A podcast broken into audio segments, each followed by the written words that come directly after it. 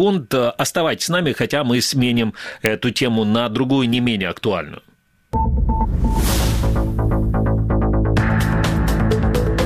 Главные новости. Важные заявления. События, которые непременно повлияют на наше завтра. Крымский вечер. Место встречи 648 АМ.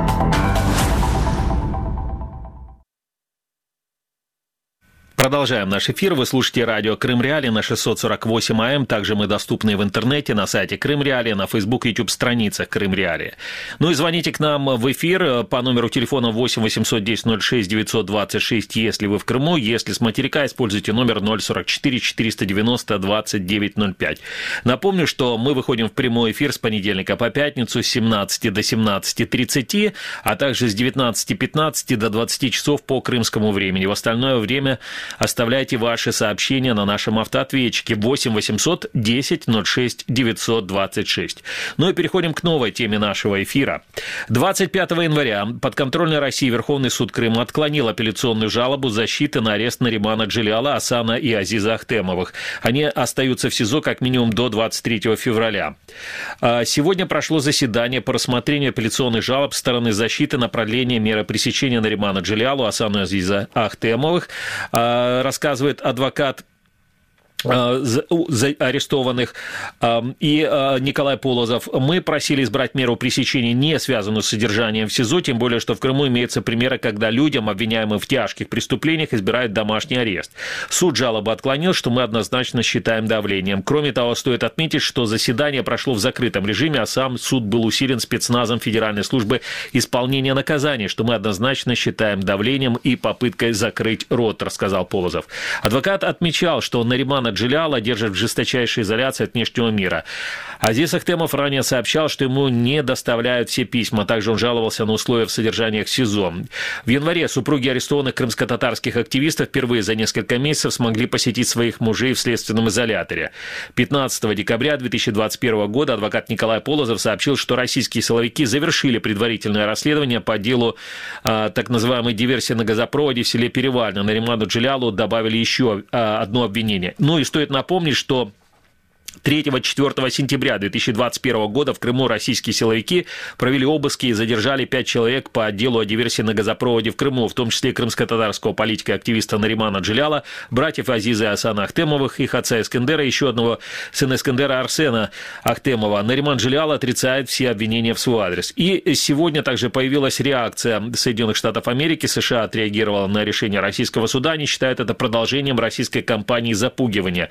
Об этом сообщает в Твиттере посольство посольства США в Украине. Цитирую, российская кампания запугивания продолжена решением суда об отклонении апелляции крымско-татарских активистов Наримана Джиляла, Асана и Азиза Ахтемовых, чье задержание по абсурдным обвинениям последние злоупотребления, направленных на подавление инакомыслия в Крыму, говорится в сообщении посольства. Но мы сегодня возвращаемся к этой теме, мы снова говорим о деле Наримана Джиляла, а, и с нами сейчас на связи российский адвокат Николай Полозов. Господин Полозов, здравствуйте. А, а, скажите, пожалуйста, вы назвали а, вот то, что сегодня происходило в суде, назвали это давлением и попыткой закрыть рот. На основании чего вы делаете такие, такие выводы? Ну, не только то, что происходило сегодня в суде, а в целом условия содержания Наримана Джилялова, его возможность получать информацию, его возможность э, какую-то информацию передавать. Дело в том, что он помещен в такие условия, где он полностью изолирован даже от подцензурных источников информации, таких как а, телевидение или радио. Я не говорю уже о газетах или о получении им корреспонденции. Только за январь он получил всего пять писем, хотя мне доподлинно известно, что десятки человек ему отправляли письма, и эти письма находятся где-то в следственном изоляторе. А что касается самого судебного заседания, то оно проходило в закрытом режиме каких-либо обоснований проведения заседания в закрытом режиме судьей представлено не было. Мало того, до начала судебного заседания я знакомился с материалом, в нем отсутствовало постановление на проведение судебного заседания в закрытом режиме, то есть оно было написано судьей фактически накануне, прямо перед заседанием. Это говорит о том, что российские власти понимают, что э, обвинения против Наримана Джулиала являются абсолютно сфабрикованными. Единственная его возможность защищаться – это, ну, фактически его слово. И вот такой вот изоляцией, такими закрытыми судами этого слова его пытаются лишить. Господин Полозов, э, что, что дальше будет э, в рассмотрении этого дела? Какие ваши дальнейшие шаги или стороны обвинения? Касается самого процесса, то в пятницу э, всем обвиняемым были вручены обвинительные заключения. Они достаточно объемные, составляют два тома. А, по закону в течение 14 рабочих дней после вручения обвинительного заключения должно состояться предварительное слушание, о проведении которого мы ходатайствовали ранее. Таким образом, мы ожидаем, что в начале февраля судебный процесс, который будет проходить в Верховном суде Республики Крым, и э, начнется рассмотрение дела по существу. А вы будете настаивать на том, чтобы само рассмотрение происходило в открытом режиме? безусловно, мы будем настаивать на том, чтобы суд был максимально транспарентный, максимально прозрачный, учитывая значительный общественный интерес э, не только в Крыму, но и его за пределами к этому уголовному делу. Все прекрасно понимают, что Нариман Емлялов никоим образом а, ни в диверсии замешан быть не мог. Людям хочется знать правду, за что именно преследуют первого заместителя председателя Межлиса крымско-татарского народа. И мы будем э, настаивать на каждом судебном заседании, чтобы оно проходило в, не только в открытом режиме, но и с присутствием Наримана Джулианова и братьев Махтемова, потому что существует высокая доля вероятности, что по аналогии с делом Махтема Чайгоза э, никого доставлять в зал суда не будут, то есть э, есть шанс, что они будут участвовать в судебном процессе через видеосвязь из СИЗО.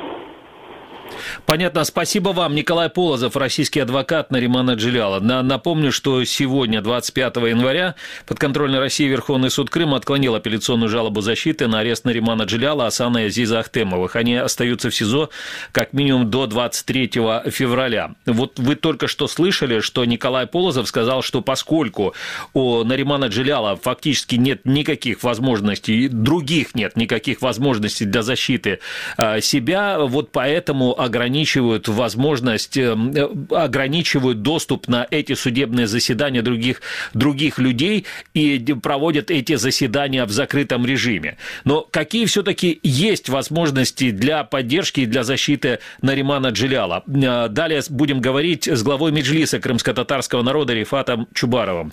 Э, господин Чубаров, здравствуйте. Добрый день. А, на ваш взгляд, есть ли вот сейчас в, в этой ситуации особенно, да, которая, за которой мы все пристально следим, э, это обострение, можно так сказать, геополитической ситуации, возможного э, нового российского вторжения в Украину. А есть ли вот в этой ситуации каким-то образом э, новые возможности для того, чтобы повлиять на судьбу Наримана Джиляла? Собственно, вы э, как бы э, в своем вопросе уже акцентировали внимание на то, что э, последние недели новые явления как бы занимают вот, ну, особое место и требуют внимания не только украинской, но и международной общественности. Этим новым явлением есть все возрастающая каждым днем угроза России по отношению к Украине, к другим государствам. И понятно, что вот, э, э, в, при таком э, напряжении э, во взаимоотношениях э, страны-агрессора Э, как с Украиной, так и э, со многими другими государствами, международными организациями. Казалось бы, эм, практически невозможно рассчитывать на задействование каких-то особых механизмов для того, чтобы если не э, защитить полностью, не освободить э, крымских политзаключенных, то хотя бы оградить их от э, но более жестких преследований. Мы пытаемся находить такие формы, но в первую очередь это, конечно, гласность информирование всех, включение в том числе и Наримана Джиляла, э, имени его э, в резолюцию Генеральной Ассамблеи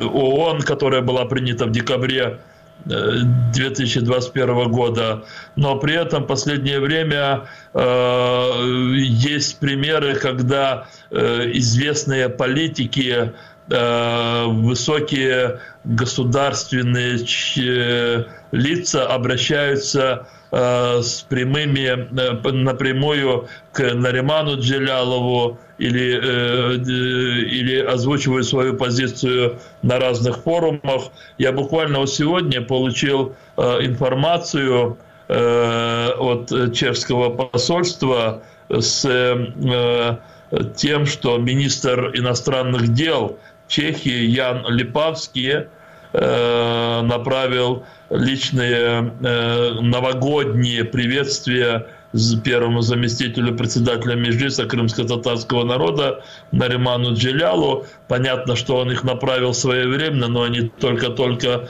дошли до адресата, и есть изображение этого поздравления. То есть мы делаем все для того, чтобы максимально акцентировать внимание международной общественности, международных организаций вокруг той э, но особой э, и несправедливости и фабрикаций, которые происходят в оккупированном Крыму по отношению к к политзаключенным, ко всем политзаключенным, ну и, разумеется, э, в том числе и к Нариману Джилялову, Асану и, Ахтем, э, и Азизу Ахтемову. А, Рифат, такой вопрос. Буквально вот несколько дней назад была снова э, озвучена инициатива турецкого президента о том, что он готов выступить посредником между Россией и Украиной в урегулировании вот этой ситуации. Есть ли какая-то, может быть, есть какая-то информация, или, опять-таки, э, дополнительные, может быть, какие-то сведения по поводу того, что турецкая сторона ну, общается в том числе с российской, с российской стороной по поводу Наримана Джиляла? Ну, давайте я скажу таким образом, э, может быть, э, не все раскрывая. Мы вчера в Меджлисе народа провели совещание на котором обсудили вот э, некоторые вопросы, связанные э, с нашим участием в ходе э, вот, визита президента Турецкой Республики Реджепа Таипа Эрдогана. Этот визит ожидается в начале февраля в Украину, в Киев. И, разумеется, мы особо готовимся к обсуждению вопросов, связанных с э, политзаключенными в Крыму, с возможностью их освобождения. У нас есть определенные предложения, они и ранее, в общем-то, э, доводились до сведения руководства Турции. Возможно, некоторые из них сегодня приобрели наши предложения особую актуальность. Мы рассматриваем различные варианты. Кроме того, э, в наших взаимодействиях с представителями разных государств, ну, партнеров Украины. Мы рассматриваем также, мы обсуждаем с ними возможности оказания давления на тех э, должностных э, лиц, как в оккупированном Крыму, так и, собственно, с, на территории э, Э, страны-агрессора Российской Федерации на преследование возможности наложения э, санкций, а то и уголовном преследовании тех лиц, которые непосредственно э, причастны к репрессиям и преследованиям э, граждан Украины, в том числе крымских татар, на территории Крыма. Мы обсуждаем с ними э, вопросы, связанные с возможностью принятия парламентами этих государств или иными э, компетентными органами э, закона э, Магнитского, да, когда преступники э, в, раз, в Российской Федерации, совершающие вот э, ну, люди, совершающие... Попадают в такой санкционный список, да. да. Спасибо да, вам. И... Рифат Чубаров был с нами на связи, глава Межлиса крымско-татарского народа. А, спасибо вам за то, что нашли время включиться. Это программа «Крымский вечер». Я Александр Инковский. Напомню, что мы сегодня говорили о том, что 25 января Верховный суд Крыма подконтрольной России отклонил апелляцию апелляционную жалобу защиты на арест Наримана Джиляла, Асана Азиза Ахтемовых, и их оставили в СИЗО как минимум до 23 февраля, а задержали их еще 3-4 сентября 2021 года. Мы надеемся, что если этот процесс будет, он будет открытым, а мы будем вас об этом информировать